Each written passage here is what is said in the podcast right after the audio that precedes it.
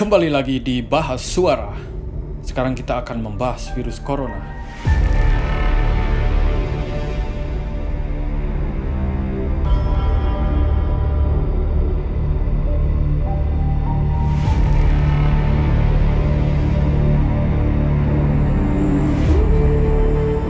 WHO mengabarkan virus corona positif tersebar di 27 negara, di antaranya Amerika, Australia, Jepang, Kanada, Korea Selatan, Singapura, Nepal, Angola, dan beberapa negara besar di Eropa, termasuk Indonesia. Kabar terbaru, corona sudah memasuki Depok dan beberapa kota lainnya. Secara ekonomi, pasar bursa di Cina juga mengalami kepanikan yang luar biasa. CNBC Indonesia memberitakan 5.700 triliun dana bursa diamankan para pemain bursa, sehingga Bank Sentral Cina harus menyuntikkan dana sangat fantastis, yaitu sebesar 178 miliar dolar agar pasar bursa tetap hidup, plus berbagai macam instrumen insentif perbankan yang dilakukan otoritas Cina untuk menjaga stabilitas ekonomi negaranya. Di tataran masyarakat, kepanikan lebih menjadi-jadi. Hampir seluruh dataran Cina dinyatakan berbahaya dan berpotensi terjadi penularan virus. Jutaan masyarakatnya dikarantina, diberlakukan jam malam super ketat, tidak boleh bepergian keluar rumah. Sontak kota-kota Cina saat ini berubah menjadi kota hantu. Rusuh sering terjadi akibat rebutan makanan. ATM ludes karena penduduk Cina mengambil uangnya di rekening. Tidak hanya sampai di situ, perlakuan dunia internasional pun juga beragam. Cina saat ini bagaikan terisolasi dari peta dunia. Tindakan rasisme terhadap etnis Cina terjadi di mana-mana. Eropa yang dianggap moderat dalam hal rasisme, namun dengan teror virus corona ini berubah menjadi overprotektif dan cenderung rasial. Tentu banyak yang bertanya-tanya, apa sebenarnya yang terjadi dengan Cina? Kenapa kondisi Cina hari ini begitu berbanding terbalik dengan Cina yang super megah dengan berbagai macam kemajuan dan lompatan teknologi yang mereka capai? Hampir dua dasawarsa ini, ramai kita dengar berbagai rasa takjub, puji-pujian terhadap kemajuan yang diraih Cina, baik itu melalui berita media maupun statement pemerintah serta para akademisi yang begitu takjub dan menyanjung Cina setengah mati. Cina menjelma menjadi raksasa baru ekonomi dunia. Secara ekonomi dan lompatan penguasaan teknologi Cina bahkan dianggap setara atau sudah melampaui Amerika. Produk-produk Cina membanjiri seantero dunia. Cina pun adalah negara yang mempunyai cadangan devisa negara dalam bentuk dolar terbesar di dunia. Namun saat ini kita melihat kemegahan Cina semerta-merta layu tertutup awan gelap mencekam yang begitu mengerikan. Di mana-mana warganya yang biasanya begitu superior, tapi sekarang dikucilkan dan dianggap menakutkan. Cina yang gagah perkasa bagaikan naga raksasa, saat ini akan mengkerut sakit dan merintih menahan amarah. Dan hal inilah yang menarik hati saya untuk memberikan informasi sebuah teori konspirasi corona.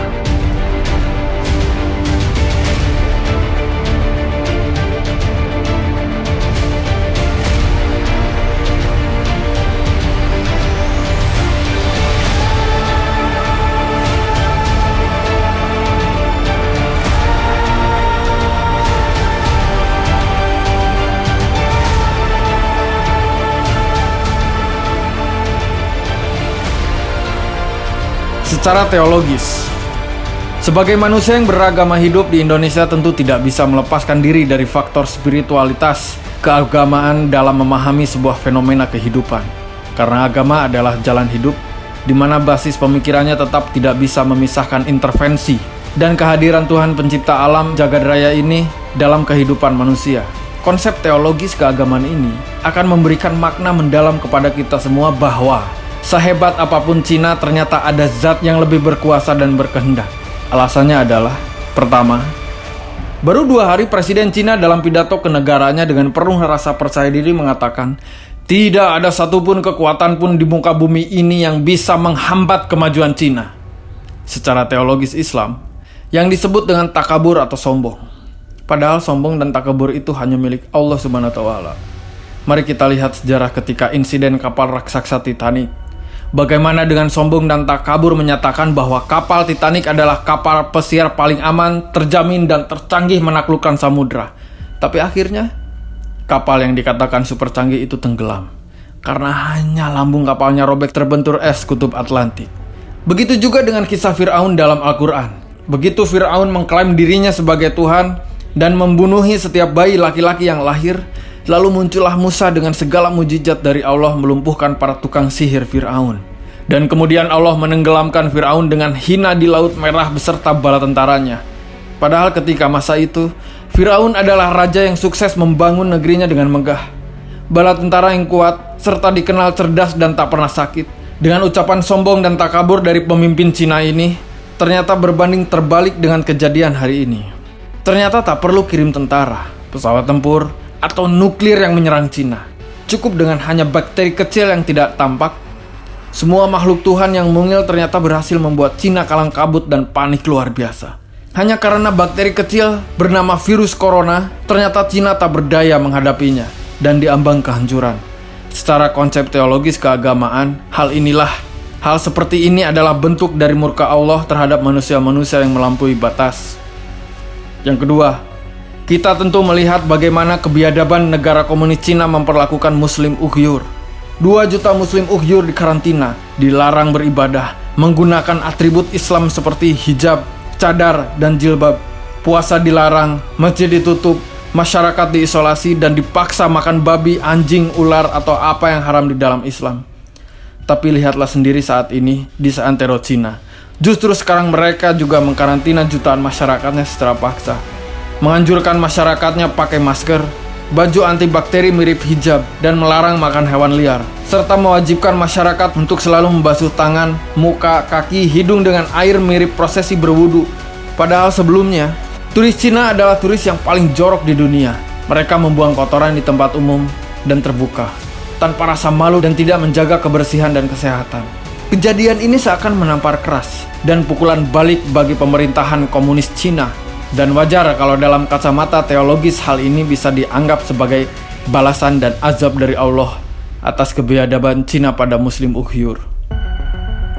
Secara teori konspirasi, beredar tulisan dari seorang analisis berkewarganegaraan Israel yang mengatakan bahwa virus corona berasal dari bocoran laboratorium markas senjata biologi Cina. Selain itu juga beredar kabar bahwasannya virus corona yang boleh dikatakan masih satu keluarga dengan virus SARS pada tahun 2003 yang lalu itu berasal dari hewan liar, ular, kelelawar, yang dimakan manusia di Cina. Entah informasi ini mana yang benar dan salah. Muncul lagi hipotesa bahwasannya virus corona ini adalah senjata virus Amerika dan sekutunya yang sengaja disebarkan melalui operasi intelijen khusus untuk menimbulkan kepanikan dan merusak stabilitas nasional Cina. Dasar argumentasinya adalah, pertama, saat ini Amerikalah negara yang sedang berseteru dengan Cina dalam mempertahankan hegemoninya di dunia.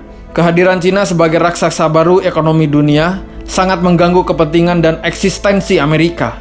Dan hal ini sudah kita saksikan bersama bagaimana Amerika di bawah kepemimpinan Donald Trump melancarkan trade war alias perang dagang kepada Cina untuk memukul perekonomian Cina dan menahan laju pertumbuhan ekonomi Cina yang berkembang pesat. Yang kedua, tidak saja Amerika, para negara adik kuasa lain juga mulai terganggu dengan agresivitas Cina. Untuk memerangi Cina secara intervensi militer tidak mungkin. Dan cara yang paling ampuh adalah bagaimana cara menghancurkan Cina dari dalam dengan menciptakan instabilitas perlawanan, kepanikan, dan pergolakan ekonomi yang dahsyat. Dikarenakan Cina adalah negara komunis yang begitu kuat memegang kontrol sosial politik masyarakatnya, maka serangan virus ini adalah senjata ampuh untuk melumpuhkan Cina dari dalam. Menggunakan serangan virus tentu juga akan lebih mudah dan praktis daripada menggunakan kekuatan militer sehebat apapun militer Cina. Konspirasi ini sepertinya terbaca oleh pemerintah Cina. Hal ini bisa kita lihat dari motivasi dan bentuk kampanye propaganda pemerintahannya melalui spanduk yang mengatakan "We love China", kami tidak takut, kami akan menang, atau banyak lagi slogan atau jargon yang mengisyaratkan bahwa Cina akan melawan serangan virus ini dan yakin akan mengalahkannya. Jadi wajar, para negara ini akan mendapatkan keuntungan imbal dagang apabila produk Cina terhenti. Nah, Cina hari ini seperti Jepang ketika perang dunia dengan Amerika. Cuma bedanya, Jepang dihajar Amerika dengan bom atom, Cina hari ini dihajar Amerika dengan bom virus mematikan. Namun efek dan pengaruhnya sama, yaitu Cina seperti menuju ambang kehancuran. Nah, kondisi ini sepertinya menurut saya bisa dimanfaatkan Indonesia untuk merdeka dan lepas dari himpitan Cina. Kalau dulu jatuhnya bom atom di Nagasaki dan Hiroshima dimanfaatkan Indonesia untuk momentum proklamasi kemerdekaan, nah sekarang saatnya Indonesia ambil sikap dan konsolidasi nasional. Rapatkan barisan, evaluasi seluruh kontrak yang merugikan dengan Cina, dan bangun kembali komoditas produksi dalam negeri untuk kembali membangun perekonomian nasional. Ini saat yang tepat untuk Indonesia melepas diri dari segala bentuk cengkraman hutang dan investasi Cina.